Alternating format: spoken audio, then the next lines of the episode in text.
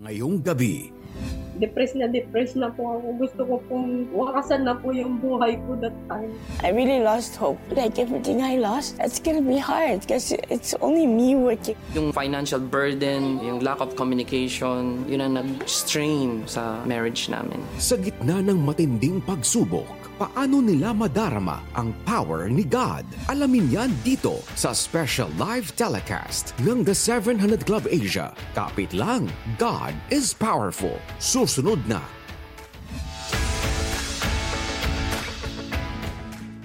Welcome to our special live telethon, Kapit Lang, God is Powerful. We are here to raise partners for the ministry of C B N Asia in bringing Christ's message of love and hope to those who are going through different challenges in life. And these past three days, your pledge of support has reached six hundred ninety-nine thousand fifty-one. Live nyo kami napapanood sa G M A at live streaming din tayo sa c b n asia dot org slash live t v sa Facebook page at YouTube channel ng The seven hundred Club Asia. I-like at i-share ninyo ang ating F B Live video. Makipag-chat na rin po kayo sa amin sa inyong social media account. Gamitin ang hashtag Kapit Lang, God is Powerful. Mapapanood nyo rin kami abroad via G M A Pinoy T V. Yes, join us now for a full hour and let God touch your heart, change your life, and break whatever it is that shackles you as we feature stories of how a powerful God manifests in the lives of many. You know, in life, we are easily overwhelmed and rendered powerless by the different challenges we face. But there is one source of strength that never fails, God's power. In our first story, let's find out how God's power manifests in the life of Josie, who felt suicidal when adversities hit her one after the other. Panoorin natin ang kanyang kwento. Mahirap lang ang pamilya ni Josie. Magsasaka ang ama at walang trabaho ang ina. Sa kagustuhang makatulong sa pamilya, nagtungo siya sa Taiwan noong twenty eleven para magtrabaho bilang caregiver. Puno ng hamon ang unang tatlong taon niya bilang O F W. Pagkaraan lang ng siyam na buwan ay nadulas siya sa hagdan at kinailangang operahan ang crack sa kanyang tuhod. Kahit may kapansanan, patuloy pa rin siya sa pagtatrabaho sa gitna man ng kahinaan. Dahil kailangan niyang bayaran ang inutang na ninety thousand pesos na placement fee na halos doble ang tubo. A few months po after ng surgery ko, nalaman ko po na yung tatay ko po noon, nagkakaroon po siya ng karamdaman na nagbabalik-balik po siya sa hospital. Kaya po uh, talagang sobrang hirap po sa, ano, sa dibdib. Na lahat po yun, inisip ko po, pasensya na po. Pagkaraan ng tatlong taon ay pumanaw ang kanyang ama dahil sa sakit sa bato. Kahinaan ng katawan at kalooban ang bumalot sa katauhan ni Josie. Taong twenty fifteen ay nagdesisyon siyang iwan ang trabaho at umuwi ng Pilipinas para katagpuin ang Amerikanong boyfriend na nakilala niya sa isang dating site. Gamit ang fiancé visa, nakapunta si Josie sa Amerika. Ngunit hindi nagtagal ay iniwan niya ito at umuwi sa Pilipinas dahil sa magkaibang mga paniniwala. Dinibdib ko po lahat, yung sakit, yung lahat-lahat po na hmm. ano, bakit hindi nag-work po yung relationship namin. Iba yung panghihina ang nadama ni Josie. Depressed na depressed na po ako. Gusto ko pong Uh, wakasan na po yung buhay ko that time. Kaya lang may mga bumubulong sa akin na, na bakit po gagawin yun. Nasumpungan ni Josie ang programang The seven hundred Club Asia sa YouTube. Napanood po ng si Peter Kairuz na nananalangin po siya that time na sabi po niya is merong ano yung bigat na bigat ang kalooban na, na may pinagdadaanan. Ganun po. Uh, totally, sinundan ko lang po yung prayer. Then, ikinlim ko po yun. Sabi ko, ako yun, Lord, ako yun. Dahil sa panalangin yun, ay nagliwanag ang isipan ni Josie at nakaramdam ng kalakasan mula sa Panginoon. Naisip ko po yung mga pinagdaanan ko before na malit na bagay lang po pala yun pagdating dun sa yung sinugo ng Panginoon. Si Jesus para lang po tapusin yung mga kasalanan natin. So, yung pagmamahal ng Panginoon po ay sobra-sobra po pala. Pagkaraan lamang ng limang buwan ay nakabalik si Josie sa Taiwan at nakapagtrabahong muli. Sa kanyang patuloy na panonood ng The seven hundred Club Asia, nakita ni Josie ang mga pagtulong na ginagawa ng Operation Blessing at nahikayat siyang mag-donate. May mga bata po na yun nga po, hirap na hirap po silang mag-igib ng tubig. Yung mga taga-Operation Blessing po, pinuntahan po nila yung liblib na lugar na yun. Nagpagawa po sila ng mga poso. Sa pamamagitan ng iRemit, nagpapadala si Josie ng isang libong piso kada buwan. Maliit na tulong, maliit na bagay po pero marami kang napapasaya. Sa pakikibahagi ni Josie sa mga gawain ng Panginoon ay patuloy niyang tinatamasa ang nag-uumapaw na pagpapala. Gaya ng pagkakaroon ng mababait na employer na itinuturing siyang pamilya at sweldo na mas mataas kaysa sa regular rate.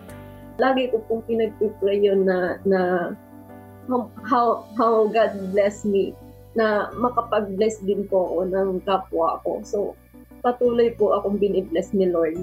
Nagpapasalamat din si Josie sa prayer center na nanalangin para sa kagalingan ng kanyang kapatid sa sakit at para sa trabaho ng kanyang kapatid na pinag-aral na ngayon tanggap na sa Europa. Thank you, Lord. Thank you po sa seven hundred Club Asia na patuloy po na nag-encourage sa akin at nire-reach out po ako. Grabe, nakaka-bless naman si Josie kasi from a life na parang feeling niya eto na to, game over. But God stepped in, changed her life, and now she's also become a blessing to other people. Tama, and she just received hope for one more day. And that became a journey, a victorious journey for the Lord. You know, our digital media department is a valuable addition to the family of ministries of C B N Asia, with different social media platforms being used like YouTube, Facebook, Instagram, Spotify, the C B N Asia website, and many others. Our program, The seven hundred Club Asia, is reaching millions of viewers worldwide. Alam niyo po, YouTube has more than two point seven billion monthly active users sa taong ito lamang ha.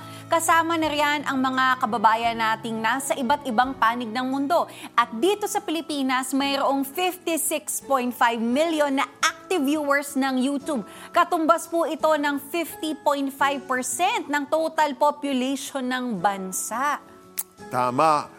Kaya going digital is the best way to reach To, out to millions of Filipinos worldwide. Through the stories and testimonies we feature on the seven hundred Club Asia, many despairing people gain renewed hope.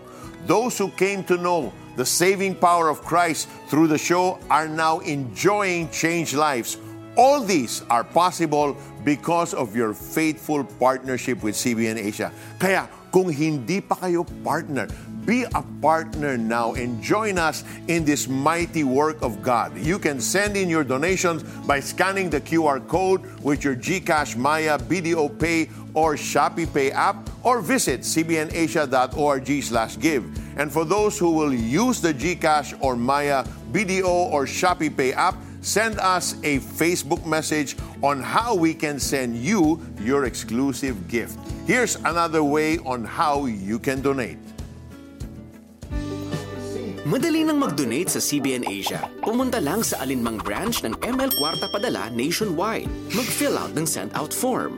Isulat ang C B N Asia bilang company name, ang iyong pangalan, contact number, halaga ng donasyon at telethon sa other details. Ibigay sa counter ang iyong filled-out form, kasama ang iyong donasyon at hintayin ang kopya ng iyong transaksyon.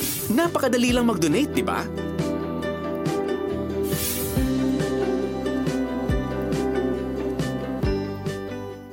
Discover God's power and His ability to heal you, transform you, and empower you. There is no other being that can even come close to His power. Receive exclusive audio streaming access to Peter Kairuz, Kapit Lang, God is Powerful when you donate five hundred pesos to C B N Asia. I will go up against the giant. How did a boy of courage rise to become Israel's most famous king? Discover spiritual insights from the life of King David. Get exclusive audio streaming access to Pat Robertson's The Shepherd King, The Life of David. Also receive After God's Own Heart, a ten-day devotional from the Psalms of David for your donation of one thousand pesos to C B N Asia. Explore the origins and impact of the world's most famous book through interviews with experts, visits to archaeological sites, and reenactments of key events. Get exclusive video streaming access to Oracles of God, the story of the Old Testament for your donation of ten thousand pesos to C B N Asia. Become a C B N Asia partner today. Sariwa pa sa isipan ni Rodalyn ang magandang aral na iniwan ng kanyang ina nang siya'y nabubuhay pa. Sobrang idolo ko yun dahil napaka mapagbigay niya. Pag natuto kang magbigay, hindi ka makukulangan kahit kailan. Kaya naman, nung time na nakapanood ako ng seven hundred Club, ito yung panahon na may sakit yung nanay ko. Meron ako one thousand. Ikaw, Lord, ibibigay ko to. Kasi naniniwala ako na sa mga napapanood ko na yun lang lang yung money nila. Tapos, meron kayong blessing na ibinabalik. Nagbigay ako nung time na malubha na si nanay. Matapos ang kanyang pagbibigay, dumagsa ang tulong galing sa iba't ibang tao. As in yung one thousand na yon na bumalik sa one hundred thousand na tulong. Bukod pa rito, dumaan ako sa depression. Pero through seven hundred Club, lahat ng advice nyo, naging prayer partner ko kayo. Na-overcome ko yon kasi sa pagkamatay ng nanay ko. Isang taon lang ang lumipas. Mas mabigat na pagsubok ang kanyang kinaharap. Akala ko, ayun na, masaya na. Two months akong buntis, iniwan ako noong boyfriend ko. Struggle siya. Pati siyempre kami, apektado, pero kumbaga, hindi ka magpapakita ng ganong emosyon para lalo siyang mapanghinaan ng loob. Yun, kumbaga, makikita mo naman sa kanya talagang nalungkot. Ang Diyos ang naging sandigan ni Rodalyn sa pagpapalaki ng kanyang anak. Kahit sabihin natin na single mama ko, pero hindi yun dahilan eh. Kung anong meron akong blessing na matanggap dun galing sa work ko. Pagka-encash ko ng cheque, automatic nagbibigay ako agad sa M L. Sobra talagang grateful yung heart ko pag nakakapagbigay ako sa seven hundred Club. Kasi ang galing talaga ni Lord eh, never siyang nagkulang. At dahil sa maigting niyang paniniwala sa biyaya ng Diyos, natamo ni Rodalyn ang hinahangad na magandang edukasyon para sa anak. Isang may mabuting puso na katrabaho ang ginamit ng Diyos upang abutin ang kanyang kalagayan. May nag-text sa akin, May sixteen yun. Nag-aaral na ba yung anak mo? Habi ko, opo, sa ngayon nga nagsa-summer school. Magkano yung monthly? Magkano yung isang taon? Kada isang buwan, kailangan ng four eight. Nung sinabi na yung text na yun, para yung pakiram ko, nasa heaven ako. Kasi, wow, ang galing mo, Lord. Kasi pinagpipray ko to, habi ko na merong magpo-provide para sa anak. Uh, wala man yung tatay, maraming ginagamit na tao na para mabless ang kapatid ko at ang pamangkin ko. Ilang unusman ang hinarap ni Rodalyn. Isang bagay mula sa Diyos ang lagi niyang isa sa buhay. Kahit meron ka mga pagsubok sa buhay, pagpatuloy ka nagbibigay, magbabounce back sa'yo yun eh. Ibibigay sa'yo ni Lord, mayroong kapalit na kaligayahan. Wow, Alex, grabe yung legacy ng mama ni Rodalyn, no? A legacy of faith and generosity ang ipinasa niya sa kanya. Alam mo, Peter, talagang uh, grabe yung may sakit yung magulang mo sa, sa halip na isipin mo, pantustos yun. Oo. Nirelease niya yung faith niya at ibinigay niya. At siyempre, alam na natin ang kasunod, ang kapangyarihan ng Diyos sa buhay niya. Wika nga, in her vulnerability, and through her ordeals, Rodalyn drew strength from our powerful God. Tumawag siya sa prayer center ng C B N Asia. At dito, nakahanap siya ng prayer partner. Tama, and we are able to operate our prayer center round the clock because of your continuous support, the, of our faithful partners and donors. twenty-four seven yan. Part of your giving goes to the operation of our prayer center. Your partnership plays a vital role in giving renewed hope to all our kababayans who are despairing because of the severe trials and hardships they go through. Many receive God's miraculous healing from a debilitating sickness after being prayed for by our prayer counselors. If you are not yet a partner, I encourage you right now, be a partner of this wondrous work of God. Now let's go back to Sonja to find out who have called, texted, or messaged their donation. Sonja. Yes, maraming maraming salamat sa mga nagbigay na po. Batiin muna natin ang ating mga viewers na nanonood from Oman, Taiwan, and Saudi Arabia. And ngayon naman, pasalamatan natin ang mga nagbigay na ng kanilang mga donasyon. Si Ina, nag-pledge five hundred monthly. Si Carla ng Rizal, nagbigay ng two thousand pesos. And si Marissa ng Manila, nagbigay five hundred pesos. At heto naman po ang mga nagbigay ng Facebook stars. Thank you so much to Justin, three hundred stars, and si Gags, fifty stars. Ayan, sa ngayon po ang inyong donasyon ay umabot na sa seven hundred fifty-five thousand five hundred fifty-one pesos. Nako, keep on giving. Maraming maraming salamat po sa inyong pagbibigay at pagpalain po kayo ng Diyos ng maraming beses. Kung hindi ka pa partner, abay, tawag na. Ang hotline number namin ay eight seven three seven zero seven zero zero. Kung gusto nyo namang mag-text, ang number ay zero nine nine eight five nine zero zero six two zero. Pwede nyo ring ipadala ang inyong donasyon via GCash, Maya, B D O Pay, or Shopee Pay app. Scan nyo lamang ang Q R code na nakikita nyo sa inyong T V screens. I-message nyo sa Facebook Messenger kung paano namin maipapadala ang aming exclusive gift para sa inyo. Pwede nyo rin pong i-chat sa Facebook Messenger ng The seven hundred Club Asia ang inyong donasyon. At pwede rin po kayong pumunta sa ating website na c b n asia dot org slash give. Narito pa po ang paraan kung paano ninyo maipapadala ang inyong donasyon. Good news from iRemit and C B N Asia. You can now send your donations to C B N Asia online using iRemit X. Simply download the app from the Google Play and Apple Store and register. If you are sending your donations from these countries, remittance fee is free. Once registered, just click your country of origin, click iPay, then choose donation to C B N Asia and proceed. A confirmation will be sent to your registered email address. Send in your donations now.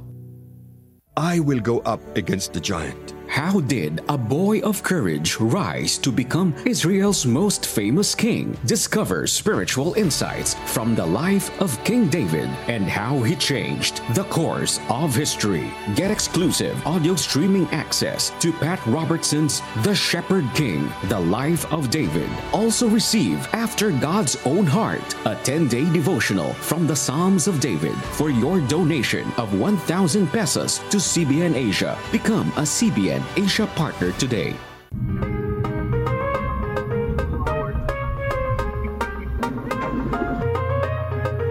Time check, it's eight fifty-three in the morning. And again, nandito tayo sa Sitio Suha, Barangay San Mateo, Norsagaray, Bulacan, para sa mobile clinic ng Operation Blessing. And medyo umaambon. What's amazing about this mobile clinic, we're you know, sa mga measures ng Operation Blessing. It's just a different and fresh take, fresh experience, bawat mission.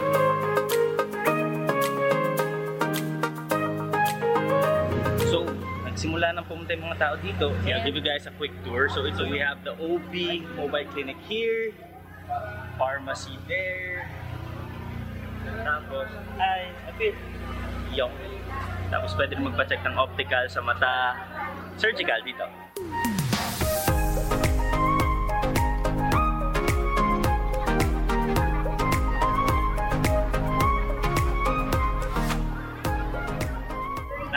Kasi dito sa may optical area, of course, bibigyan kayo ng prescription glasses, tapos may reading chart, and then after after i-test yung reading chart, papabasa sa'yo dito yung Bible, the good news. Just...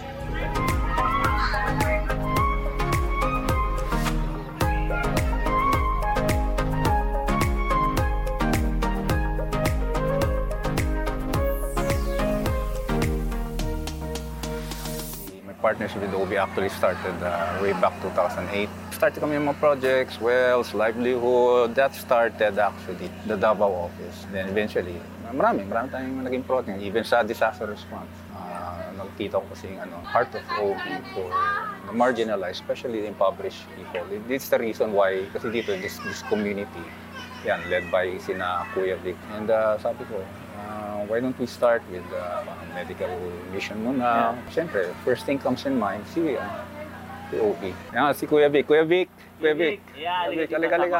Sama ka muna. Yeah, pasalamat din po dahil mabibigyan ng mga gamot. Nakaka-inspire nga po, General, sa inyo is yung heart nyo to to help and empower. Pag gano'n naman talaga eh, sabi ko naman lagi doon, when you have the power, you have the means to, to help. Help when you can, where, where you can, when you can. Make sure that if uh, people depend on you, you would not let them down.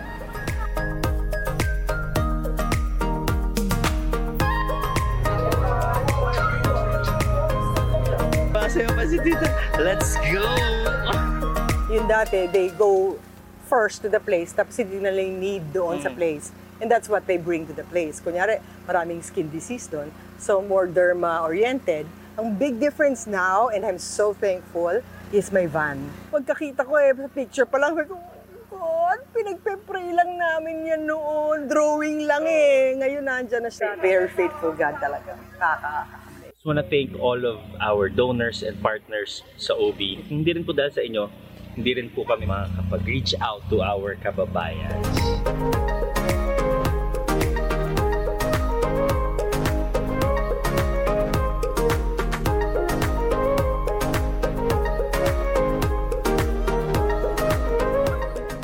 Ayan, maraming maraming salamat talaga to all our donors and partners dahil sa inyong walang sawang pagbibigay. We now have a mobile clinic that goes all over the country, you know, doing free medical brigade missions. Grabe. Yes, kagaya ng napanood natin sa video, if you have the power to help, you help. And dahil sa mga taong yan, meron na tayong mobile clinic, di ba?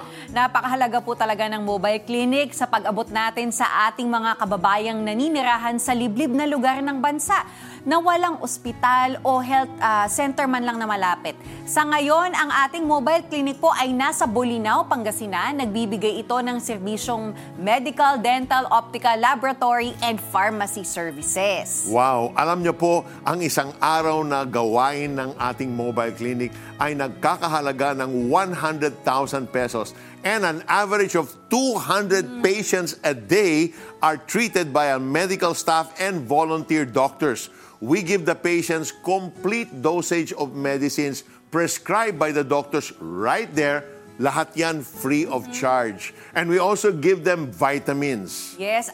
I just wanna uh, echo yung sinabi mo, Sir Peter, no? Kasi mm-hmm. kapag ano, um, usually when you go to a clinic, you have your... You pupunta have your ka check. pa sa doktor. Pupunta ka ng doktor, bibigyan ka reseta, pupunta ka pa ng butika. Ito, Oo. lahat nandun na. Pag punta mo, nandun yung doktor, yung reseta nandun. Pag uwi mo, dala-dala mo na yung gamot. Tama. Right? Alam nyo po, bukod sa mobile clinic ng Operation Blessing, patuloy ito sa kanyang medical brigade. Hindi alintana ng team kung may bundok mang aakyatin o ilog na tatawirin, maaabot lamang ang mga kababayan nating walang access sa medical services. Yeah, we want to thank our O B team. Alam mo, Sonja, nakasama ka sa isang medical brigade ng Operation Blessing sa Rodriguez Rizal. Share with us your experience. You know, nakaka-impress po because it's really so organized. Diba, na doon ka sa liblib ng kalagitnaan na parang wala, out of nowhere, pero napaka-organize sa mga pila. And yun na nga, you go there, mag-check ka, pag nakita nila what's wrong with you, a-action na nila agad. Like, yung mga, mga bata, kailangan bunutan,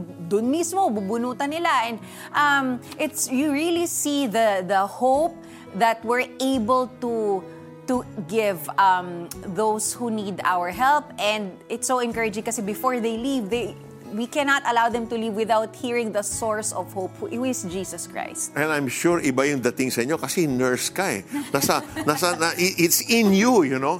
And this August twenty-second until the twenty-seventh, the Medical Brigade of Operation Blessing will be in Mindoro. Our partner, Watts of Love, will join the Operation Blessing team and give chargeable solar lights. like this. This chargeable solar light that we give to the residents there, it has high-quality light and lasts for four days. Grabe yung battery ito. Eh, tignan mo, tignan mo ito. Yeah. Oh, look at this, oh. Ayan, tignan mo how bright. Oh, ayan, ibang klase talaga. At saka, pwede pa pag may emergency. Ayan, susuotin mo. Ayan, ibang klase talaga. At saka kakapain mo lang siya, di ba? Hindi mo, kahit malabo mata mo, hindi maski mo kailangang hanapin. Maski na senior, pwede nilang gamitin to. Mm. You know, and it is environment friendly as against the kerosene gas lamps that they use, not good for their health. The solar lighting will also help the residents save from costly kerosene prices. Their savings can be used as capital in a livelihood project. Yes, and you know what? We don't just give basta-basta na tulong or basta-basta na mga uh, kagamitan sa ating uh, mga medical brigade. And you know, a day activity of our medical brigade costs one hundred fifty thousand pesos per day. Kasi nga hindi basta-basta yung care na binibigay Tama. natin.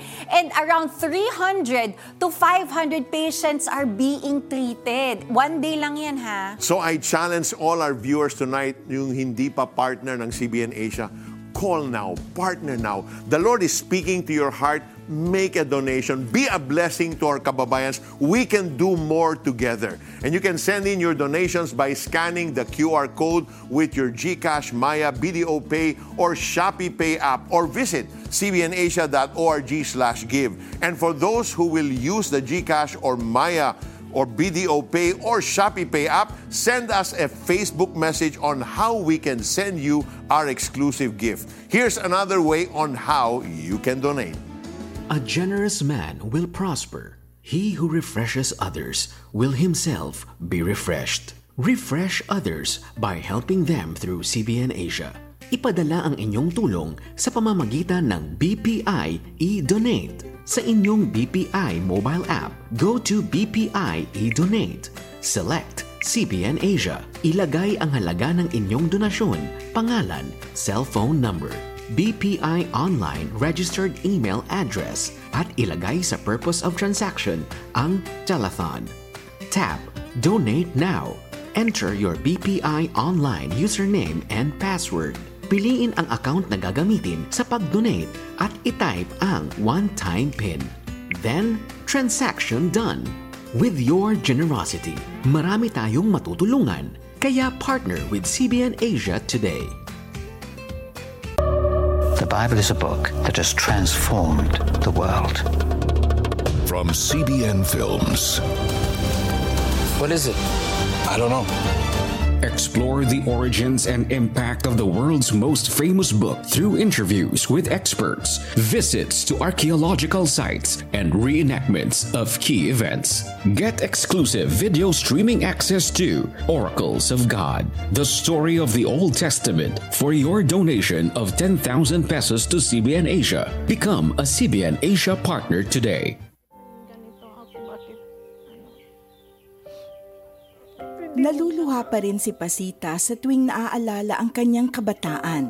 Pitong buwan pa lamang siya nang dapuan ng sakit na polio. Maiinggit nga ako sa ibang bata. Diyan lang kasi ako lagi sa, ano, sa loob ng bahay. Minsan sa grade one at grade two, nag-aral ako. Yung, yung kambal ko, lagi niya akong na, binubuhat doon sa school namin. Pagdating ng grade three ay may organisasyon na tumulong kay Pasita. Nilagyan ng braces ang kanyang mga paa at gumamit siya ng saklay.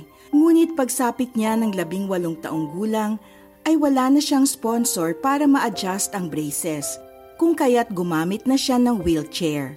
Sa pagdaan ng mga taon, ay naluluma at nasisira ang wheelchair. Walang regular na trabaho ang asawa ni Pasita, kung kaya't kulang ang kita pang tusto sa dalawang anak. Dahil kapos sa pera, hindi niya mapagawa ang gulong at brake ng ginagamit na wheelchair. Sa halip na makatulong, ay naging delikado na ito para sa kanyang kalagayan. Yung nagsasaing ako, tapos inabot ko yung kahoy. Pag ganun ko, muntik na akong kasi walang brake. Ayon kay Pasita, kung minsan ay mas mainam pang sumakay na lang sa case na bakante. Kapag magkapira ka kasi ano, mas mas uh, mas mauna kasi yung pangailangan pang araw-araw. Walang pambili o pang repair, Ito rin ang dahilan ng iba pang mga persons with disability na nagtsatsaga na lang sa luma at sirasirang wheelchair. Kaya naman nag-request ang pamunuan ng kamigin ng mga wheelchair mula sa Operation Blessing para matulungan si Pasita at ang iba pang nangangailangan nito sa lugar. Pinaunlakan ito ng Operation Blessing at siyam na putsyam ang nabiyayaan ng wheelchair sa kamigin. Ang ilan ay dineliver pa mismo sa bahay ng mga beneficiaries. Masaya si Pastor Abba sa bagong wheelchair na sagot sa kanyang panalangin dahil malaking tulong ito sa gawain niya para sa Panginoon.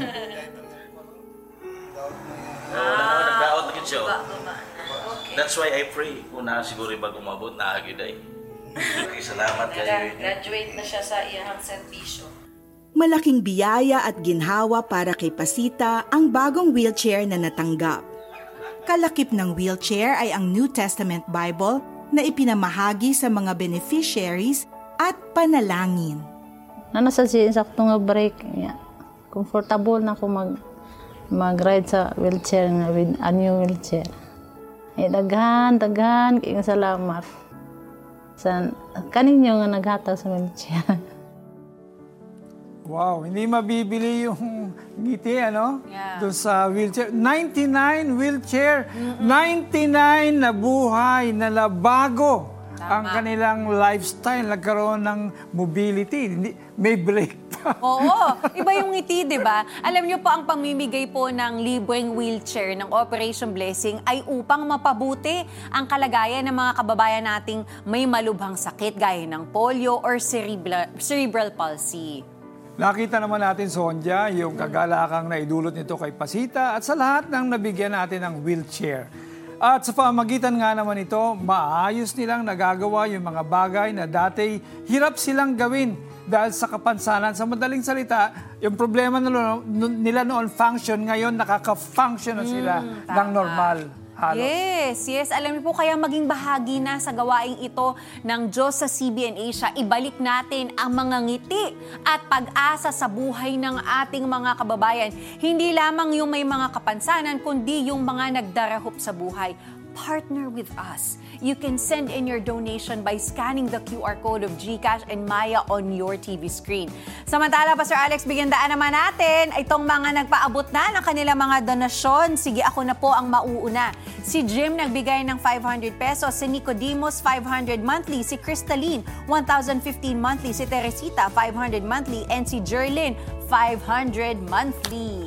At ito naman, si Micah nagbigay ng one thousand, Rebecca ng Makati City five hundred, Christian ng Makati one thousand, Ivy ng Makati pa rin one thousand, at si Mylene ng Pasig City one thousand. Yes, pasalamatan na rin natin ang mga nagbigay uh, through Facebook stars. Salamat kay Ami na nagbigay ng fifty stars. Oh, mas lamang ako. Si Kohan, one hundred stars. Ayan. Si Amy, one hundred stars. Ayan. And comments ata. We have comments coming in. Nababasahin? Update ah, okay. Update po muna. Ito na. So far, your giving has reached seven hundred eighty thousand seven hundred thirty-one pesos. Keep on giving. Narito naman po mga nag-comment sa ating hmm. Facebook page. Yan. Si Clarissa May Angeles.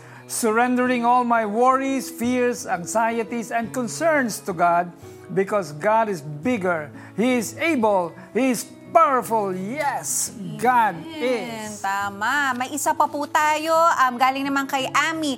Pray for me. I have uh, cancer. Brain cancer. B- hindi B, breast or brain. Oh, o sige, pag-pray na natin. Lord, thank you for the life of Amy and Lord, walang imposible sa inyo. In the name of Jesus, Lord, we declare your healing to be upon her, not just physically, but through her, um, heal her emotionally, Lord, and infill her right now with hope that comes from you. In Jesus' name. I will rebuke the cancer right now to be gone in the mighty name of Jesus. Amen. Amen. Samantala, kawalan ng pag-asa ang bumalot sa katauhan ni Jesslyn nang wasakin ng bagyong Mawar ang kanilang tahanan sa Guam. Kulang pa sa pamilya ang kanyang kinikita at ang asawa naman ay walang trabaho. Paano madarama ang pagmamahal at kapangyarihan ng Diyos sa kanyang sitwasyon? Alamin natin sa kwento. Nawala ng tahanan ang pitong taong gulang na si Maya at kanyang pamilya nang manalasa ang bagyong Mawar sa Guam. I was crying because my house was destroyed of the typhoon. Nagtatrabaho ang ina ni Maya na si Jesslyn bilang isang teacher assistant. Gugustuhin mang mapaayos ni Jesslyn ang kanilang nasirang tahanan, hindi sapat ang kanyang kinikita na pambili ng materyales. Kaya sa bakanting kwarto na ito, sila pansamantalang nakikitira. I feel sorry for my children because they don't sleep good. They're, they feel really hot at night and also mosquito. I really lost hope. Like everything I lost, it's gonna be hard because it's only me working. I, I, I don't even have enough. Just how many days my check go, go away. It's not... Sa gitna ng pinagdaraan ng hirap, nanalangin si Maya. I pray to God that um, we're gonna have our home fixed and please help us to live in there. Naging tugon sa panalangin ni Maya ang pagdating ng Operation Blessing sa kanilang lugar sa Dededo, Guam.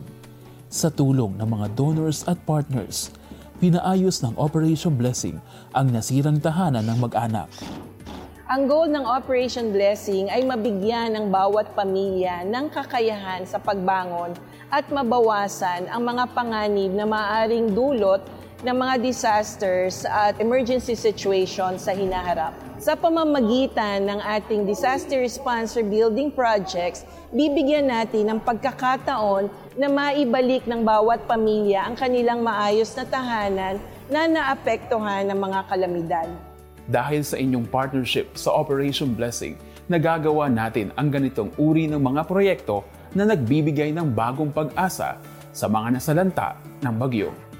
Higit pa sa bagong tahanan, tinanggap din ni Jesslyn at kanyang pamilya ang pinakamagandang regalo sa lahat, ang regalo ng kaligtasan mula kay Kristo. Sa tulong ng local church partner ng Operation Blessing, gagabayan sina Jesslyn at kanyang pamilya para sa kanilang patuloy na paglago sa Panginoon. My kids, they're really happy to see their house rebuilt and it's better than before. Now my kids can sleep good. I thank God He answered my prayer and we have a new home. Thank you, Operation Blessing! Grabe. Alam mo, Peter, akala ko talaga sa Pilipinas lang yun talagang may mga matinding mga bagyo, eh, no? And at the same time, Operation Blessing, Guam. Nakakarating pala tayo sa Guam, Peter. Tama, tama, talaga. And Operation Blessing can respond immediately in providing relief assistance to victims of natural calamities or man-made disasters in whatever part of the world because of its One Step Ahead program. Ay hindi pa nga halos uh, natatapos, Peter, ang pagtulong ng Operation Blessing sa mga biktima ng giyera, di ba? Sa pagitan ng Ukraine right. at Russia, nandun tayo. Tapos nagkaroon ng isang malakas na lindol na naganap naman sa Turkey, kakusaan ay isang massive recovery at rehabilitation efforts ang ginawa ng Operation Blessing para sa mga biktima. Eh ngayon naman, biglang-bigla, itong biktima ng super typhoon yata, itong bagyong Mawar sa Guam, ang tinulungan naman ng Operation Blessing. Tama, walang pahinga talaga ang ating Operation Blessing sa pagresponde sa biktima ng kalamidad in different parts of the world. Gusto ko lang ilinawin, Pastor Alex, na ang mga dinidistribute nating food bags, shelter supplies, and other needs for the victims of their recovery and rehabilitation are funded by Operation Blessing International. What Operation Blessing Philippines does is to apply our expertise, our experience in disaster relief work. And more importantly, iba talaga magmahal ang Pinoy. You know, we are we have we have hearts that are so open. So we, we call our team the Dream Team, our Philippine team. They easily express the love of God as they comfort the victims with the Word of God and prayers. Wow!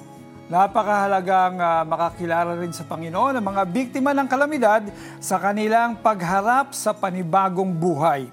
Upang ganap na makabangon ng mga biktima mula sa trahedya, nagsasagawa ang Operation Blessing ng Rehabilitation Project. Yes, Alex, ang isang halimbawa nito ay ang Community of Hope sa Palanog, Tacloban, para sa mga biktima ng Bagyong Yolanda.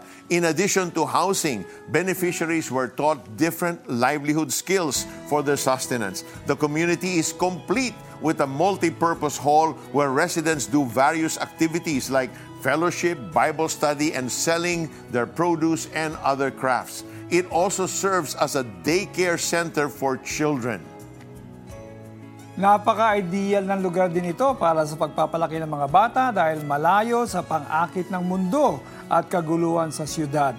Napakaganda pati ng nagiging samahan ng magkakapitbahay at ng kanilang mga anak sa kapwa nila bata o kabataan. Naalala ko, Peter, nung nandoon tayo, hindi yes. ba? Hawak-hawak ko pa yung kambing na nakaribon oh. Oh. dahil pamimigay natin oh. sa beneficiary. Nako, talagang unforgettable yon. When you see people and, and, and, and, you know, see their eyes, nagiging unforgettable. Nagagawa natin ang lahat ng yan dahil sa walang sawang suporta ng ating mga faithful partners and donors. If you're not yet part of this mighty work of God through C B N Asia, partner with us now. I challenge you, do that now. The Lord is tugging at your heart. Open your hands and be a part of God's blessing. You can send in your donation by scanning the Q R code with your GCash, Maya, B D O Pay, or Shopee Pay app, or visit c b n asia dot org slash give. And for those who will use the GCash or Maya, B D O Pay, or Shopee Pay app, send us a Facebook message on how we can send you our exclusive gift. Here's another way on how you can donate.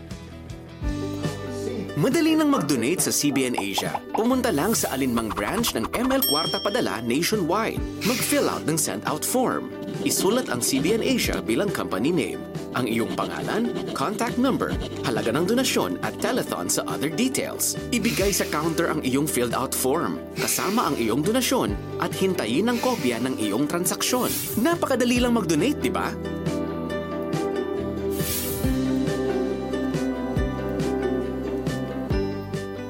God's power goes way beyond, way over what we can think or imagine.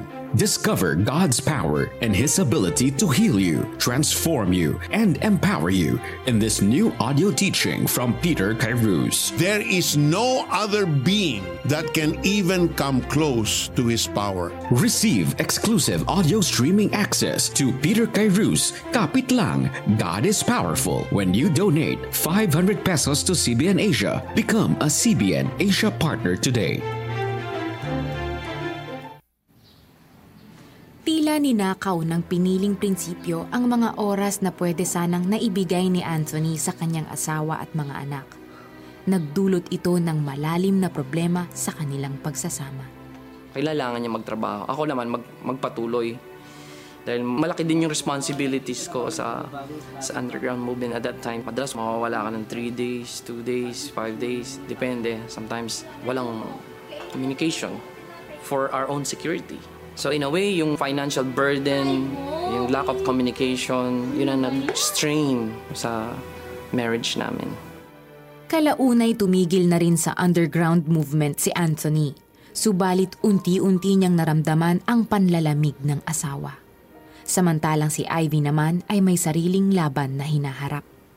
Yung feeling na all your life, finances and struggle mo, tapos may katuwang ka dapat doon, tapos wala ka palang katuwang, yung ganon. Kaya, ang laki ng impact sa akin. Until this somebody came along, willing siya to help you, no? Parang, nung hinahanap mong katuwang, biglang may mag-o-offer sa'yo, yun na. Kaya, naging madali sa akin yung pag-give in. May gusto ako sabihin sa'yo. Maghiwalay na lang tayo. Tanggapin mo na lang, ganun talaga. You know, if you cannot fix it, so move on. Ang ganda, kita ko na rin yung, ano, yung effect sa panganak ko. Then nakatunga nga lang ako. I saw my, my son. Umiyak lang siya. I can't do this anymore. I can't do this. Hindi ko na maintindihan, sabi ko. All of a sudden, parang lahat ng natutunan ko sa U P, sa activism, all the books that I've read, parang na-thrown at parang, ano, why, why, why, why, bakit masakit pa rin? Parang di ko matanggap yung fact na we're just one of those statistics na, okay, you're broken. Wala na yung marriage. Dahil lubhang mabigat ang pasaning ito para kay Anthony, nagdesisyon siyang gawin ang payo ng kaibigan. Tumawag si Anthony sa prayer center ng The seven hundred Club Asia. Ang nag-struck sa akin uh, yung sinasabi niyang, only God can fix, can restore anything. Jesus Christ know, knows your pain and only Him, sabi niya, can restore your family. Tapos pinag-pray niya ako, do you want to accept Jesus Christ as your Lord and Savior? Ayun, nagsimula na akong umiyak nun. Sabi ko, yes, of course. Sabi ko, yes. Yun. Tapos pinatanggap niya ako over the phone. After ng, ng prayer of salvation, alam mo yung na-feel mo na something, something in you changed. Ang desisyong ito ang naging hudyat ng panibagong pag-asa kay Anthony. Lingid sa kanyang kaalaman ay nakakilala na rin sa Panginoon ang asawang si Ivy at dumaraan na rin sa proseso ng pagbabago. Ang salita ng Diyos sa Biblia na nabasa ni Anthony ang nagbigay sa kanya ng lakas ng loob na patawarin ang asawa at maniwala sa pag-asang hatid ni Kristo. And then I heard this audible voice. Sabi niya, I will restore your family. Takot ako, siyempre, parang sino ka? And of course, you know, uh, naisip ko lang dalawang bagay, no? Ako lang yon, parang guni-guni ko lang. Or si, si God. So, nagkaroon ako uli ng hope na magkakabalikan kami. And then, nag-text siya, sabi na, we need to talk. Nagdesisyon naman si Ivy na tuluyang sumunod kay Jesus at iwan na ang pinasok na maling relasyon. When you get to realize the sin na ginawa mo, gusto mo mag-ask ng forgiveness dun sa mga tao na alam mong affected dun sa sin na ginawa mo. Eh, siyempre, lalo na siya, asawa ko siya. Diba, maling-mali yung ginawa ko. So, anong sinabi niya na nag-sorry siya, na may fault din ako, sabi niya sa nangyari sa atin, dun na rin ako na-release. Hindi naging madali at mabilis ang prosesong pinagdaanan ng mag-asawa. Tuluyan ngang nakapagpatawaran sina Anthony at Ivy na nagresulta sa muli nilang pag-iisang dibdib sa harapan ng Diyos. I came to realize also na kung meron akong dapat baguhin, hindi yung bansa, hindi yung family ko. That's me. And I can only do that if I have Jesus. Ang sarap ng realization na yun na alam mo na pinagsama kayo ni Lord, hindi para sa inyong dalawa, pero kasi yung purpose niya, yung togetherness niyo, makakapag-serve sa Kanya. May forever kay Lord. Hindi ko lang kung paano ako ngayon kung walang nag-pray, nagpatanggap sa akin. Can you imagine yung, you know, yung timeline ng yung buhay ko? I-minus mo yun, alisin mo yung, yung uh, prayer counseling ng seven hundred Club. Parang, I can't imagine. That's part of the plan. Yung divine, no, na plan ng Lord sa akin. Sabi ni Anthony, something in me changed. And he, together with his whole family, continuously walk in the ways of God and faithfully serve Him. Anthony is now a pastor, a cell group leader, network leader, and an administrator of City Sanctuary Church. He has two children, one in college, one is in fourth year entrepreneurial management, and one is a freshman in dentistry. And meron pa rin, meron pa rin isa sa high school and isa pa sa kinder. Wow. Prolific, ha, Anthony, ha? He is giving all the glory to God. And if I may quote him, ang sabi niya, salamat po sa Diyos at ginamit niya kayo. Sobrang blessing ang seven hundred Club Asia sa ating bansa. Grabe, no? Um, and kayo, meaning yung mga nag, who keep this show going, you're part of every transformed life. Alam nyo, as a young wife and mom, I know that the demands of family life are really overwhelming. And I have one child, ha? But, you know, but if husbands and wives have Jesus in the center of their lives, every challenge, trial, difficulty that may come our way, we can overcome it by the grace of God. And, um... that's what me and my husband try to do talaga. Talagang Jesus only at the center. Tama. So if you're watching right now and your marriage is falling apart, ah, nakaka-relate ka kay Anthony. You have separated like the case of Anthony before. Come to God right now. Cry out to Him. Surrender everything to Him, your problems. Better still, surrender first your life to Jesus. Allow Him to do a work in your heart, and then He will do a work in your marriage. Let's let's pray to God, and following this prayer, let it be the prayer of your heart. Just say, Dear Jesus, my pride, my own way, I have done this all my life, and I have kept you away from my life's equation. Akala ko, Lord, I can fix my own problems. I can solve my own problems, pero hindi ko talaga kaya. Lord, I need help, and I need you in my life. So right now, I come to you. I humble myself. I ask for your forgiveness. And Lord, I know that you died on the cross, and on the cross, you paid for my sins in full, complete. Kaya sinabi nyo, it is finished. Tinatanggap ko yung ginawa nyo sa cross right this very moment, and I invite you, Jesus, to come into my life, to be my Lord, to be my Savior, to be the God that will usher me in the future and destiny you have prepared for me. And also, Lord, when you will you touch my marriage right now? I offer all this to you.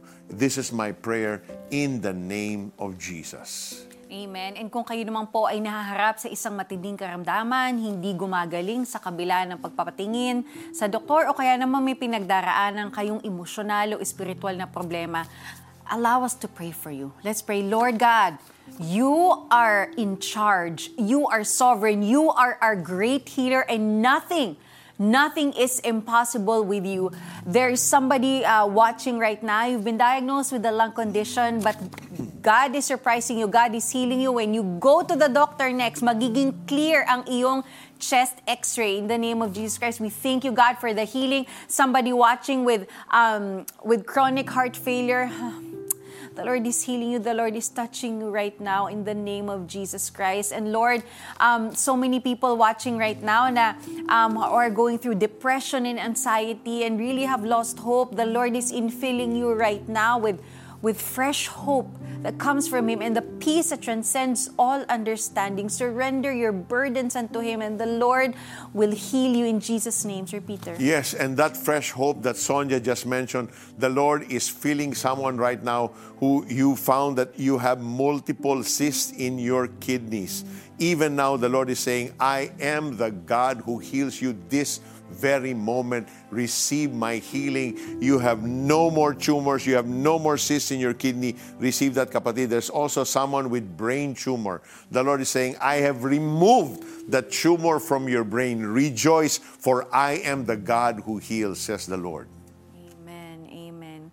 Kung kanina'y sumabay po kayo sa panalangin na pagtanggap kay Jesus bilang Panginoon na tagapagligtas sa inyong buhay, malaya na kayo sa pagiging alipin ng kasalanan. Ang sabi nga sa Romans six eighteen, pinalaya na kayo sa kasalanan at kayo ngayon ay mga alipin na ng katuwiran. Share with us that important decision you have just made. And also, if you felt the presence of God as we prayed for you, call our hotline number, eight seven three seven, zero seven zero zero. You can also post your comments and prayer requests on the Facebook page of the seven hundred Club Asia and on Messenger. By the way, uh, our very own Peter Kairuz and his lovely wife, Miss Christine, will be the main speakers in a Marriage Ablaze seminar on August twenty-sixth yan at Y Rock Christian Assembly. They will talk on the essentials for keeping your marriage ablaze. So go to the Living Bread Philippines Facebook page to pre-register. Meanwhile, in our next story, Rowena resented being poor and blamed the government for the poverty around her. What will change her perspective and how? Let's watch her story. Tulog ng maaga para bukas maaga magising. Sige po, good night! Noong minsan nagkaroon ng camping, sa school lang namang ginanap. Pero nung gabi na yon, nung inila- inilabas ko na yung kumot ko, abutas yung kumot! Abutas yung kumot! Ako lang pala yung kahit mabango yung kumot ko at saka malinis naman. Pero yun lang pinaka-best na kumot namin eh. Dahil walang kakayahan ang mga magulang ni Rowena na makabili ng mga bagong kagamitan, tiniis niya ang ganitong mga tagpo sa kanyang buhay. Ngunit nagdulot ito sa kanya ng inferiority complex o mababang pagtingin sa sarili. doon nabuo ang pangarap niyang mabago ang takbo ng kanilang pamumuhay. Ayokong maranasan ng mga kapatid ko yung naranasan ko nung maliit pa ako. Kaya gusto kong makatapos ng pag-aaral. Sa pagsisikap ng kanyang ama at ina na matugunan ang edukasyon, nagkaroon pa sila ng ibang hanap buhay, kaya napag-aral nila si Rowena sa isang universidad sa Maynila. Unti-unting natugunan ang mga pangangailangan ni Rowena sa eskwela, maliban sa katanungang buhat pa sa kanyang pagkabata. Bakit may kahirapan? Isang araw, isang matamis na paanyaya ang nagdala sa kanya sa nag-iisang may hawak ng mga kasagutan, ang Panginoong Hesus. Sa patuloy na pag-aaral ng Biblia, nabatid ni Rowena na naging alipin siya ng kasalanan at pagkwestiyon sa Panginoon sa pag-iral ng kahirapan sa mundo. Gusto ko na kilala talaga ang Panginoon na hindi lang siya sinilang ng December twenty-five, na kaya pala binigay ng Ama ang kanyang anak para sa aking mga kasalanan. So doon nagsimula talaga yung passion ko to continually share the gospel to, to other people. Sa biyaya ng Panginoon, napalitan ng tapang sa pagbabahagi ng salita ng Diyos ang mababang pagtingin niya sa sarili. Naging instrumento siya sa paglaganap ng mabuting balita hanggang sa siya ay makapag-asawa. Hindi nagtagal, tinawag siya ng Panginoon upang maglingkod sa Thailand kasama ang asawa at nag-iisang anak. Sa pamamagitan ni Rowena at kanyang asawa, kumalat pa ang salita ng Diyos sa tribong Karen sa Thailand. Taong two thousand thirteen nang manumbalik siya sa Pilipinas at magsimula ng isang youth gathering na tinawag nilang Wired. Isinasagawa ito taon-taon sa bayan ng Laguna. Sa tulong ng iba pang kapatid sa pananampalataya, unang nadala sa paanan ng Diyos ang isan libong kabataang Pinoy. Hindi nagtagal, patuloy pang dumami at umabot sa tatlong libo ang bilang ng mga kabataang nakarinig ng mensahe ng Diyos. Unless na ang buhay ng isang tao naka-wired sa Panginoon, lalo na ang kabataan, doon lang magsisimula magkaroon ng pagbabago. Naranasan din ni Rowena ang pagkilos ng Panginoon sa pagbuhos ng pinansyal na suporta para sa kanilang gawain. Bunga ng mayaman na habag at pag-ibig ng Diyos, hindi tumitigil si Rowena sa nasimulan niyang pakikibaka para sa ikaluluwalhati ng ating Panginoon. Hindi lamang trabaho o pera ang makakatulong sa mga mahihirap. So ngayon ang nakita ko na na ibibigay at na itutulong ko sa kanila yung natagpuan ko ding treasure, and that is Jesus. Kasi kapag natagpuan na nila ang Panginoon, they have everything. C B N Asia would like to thank the following: M Lhuillier, iRemit, R D Pawnshop, seven eleven, E C Pay, Adstrap, United Nian, Nixis, Bread Talk. God's power is everlasting and unshakable. His great and incomparable power that raised Jesus from the dead is available to us through faith. So, when we are faced with life's trials, we must trust that God's divine power will work in us. The Apostle Paul wrote, "That power is like the working of His mighty strength, which He exerted in Christ when He raised Him from the dead and seated Him at the right hand in the heavenly realms, far above all authority, power, and dominion." To withstand the attacks of the enemy, we must depend on God's power. As the Apostle Paul says, "Be strong in the Lord and in His mighty power." Gaano man katindi ang pagsubok natin sa buhay, may pangako ang Diyos sa atin. Ang sabi niya, hindi ka dapat mangamba. Palalakasin kita at tutulungan, iingatan at ililigtas. Tuloy pa, tuloy-tuloy pa rin po ang pagpapaabot ng suporta ng ating mga kababayan. Pastor Alex, sino na ba yung mga nag-pledge pa? Si Christine nagbigay ng three hundred, si Josie one thousand monthly, Abigail ng Laguna, five hundred monthly, si Hanilen ng Marikina, one thousand five hundred at si Ina, five hundred monthly. Thank you. Thank you. At binabati rin po namin ang mga nunood from South Korea and from Malta. Yan po sa isang banal sa Europe. At meron pang Facebook stars from Rose, three hundred thirty-five stars, and Jackie Lou, fifty stars. And so far, your giving has reached eight hundred fifty-three thousand five hundred thirty-one. Wow. Keep calling, keep giving the whole night until tomorrow kahit tapos na ang ating programa. Our twenty-four seven prayer center is manned to receive your donations via phone or Facebook Messenger. Kaya join us again tomorrow for more inspiring stories that will strengthen you in times of difficulties. Whatever trials we may come our way, we have a powerful God who will see us through our adversities. Kaya, kapit lang! God is powerful! Ngayong Huwebes, mga batang undernourished sa Oriental Mindoro, may pag-asa pa kaya? Mga biktima ng child sexual abuse and molestation, paano sila babangon? Inang may apat na anak at iniwan ng asawa, makalalaya pa ba sa hikahos? Huwag mawawala ng pag-asa. Alamin yan dito, kapit lang. God is powerful. Huwebes, alas dose ng hating gabi sa G M A.